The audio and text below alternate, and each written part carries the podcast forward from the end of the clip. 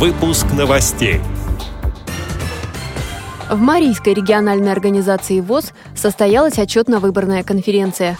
Центральному музею имени Бориса Владимировича Зимина Всероссийского общества слепых исполняется 25 лет. Сотрудники Краснодарской краевой специальной библиотеки для слепых провели интеллектуальный бизнес-марафон «12 стульев». Далее об этом подробнее в студии Анастасия Худякова. Здравствуйте!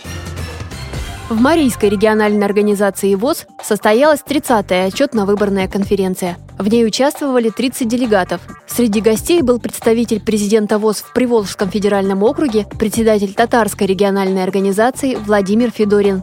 По итогам голосования председателем Марийской региональной организации вновь избран Владимир Ахрамеев.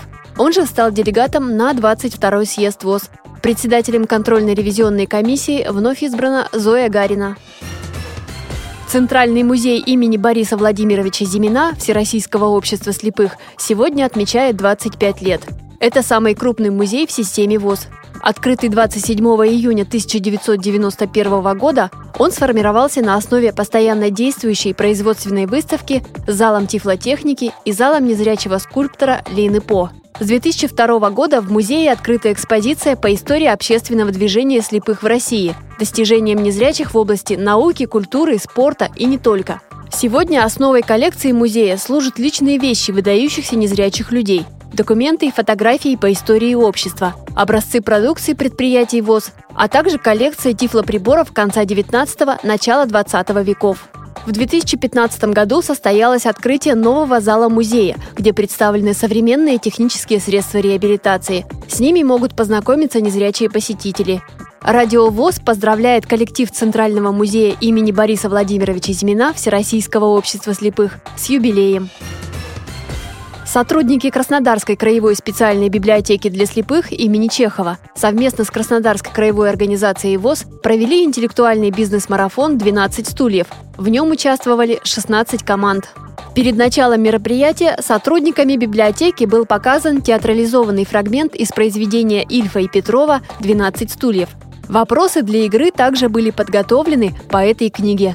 Деньги, на которые команды покупали задания, были виртуальными, а вот банкир в игре самый настоящий. Его роль исполнил председатель Краснодарской краевой организации ВОЗ Юрий Третьяк. Победителем бизнес-марафона стала команда из Новороссийска. Второе место у представителей из Обширонска. Третье место поделили между собой участники из Туапсе и Курганинска. На этом фестивале общественный корреспондент радио ВОЗ Екатерина Смык не только исполнила роль персонажа сатирического произведения Ильфа и Петрова, спела во время музыкальной паузы, но и расспросила председателя Юрия Третьяка о впечатлениях от проекта. Я считаю, люди провели себя достойно. Видно, что готовились, переживали, постепенно набираются опыта. Я вижу, что интеллектуальные игры им всем нравятся. Замечания всегда есть, э, пожелания были, мы их высказали и командам, и капитанам.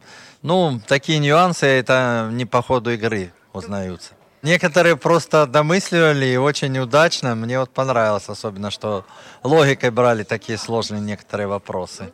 Организаторы очень у нас молодцы, нам всегда библиотека помогает, проводит, организовывает – все конкурсы. Сложная, конечно, работа. Мы им очень благодарны.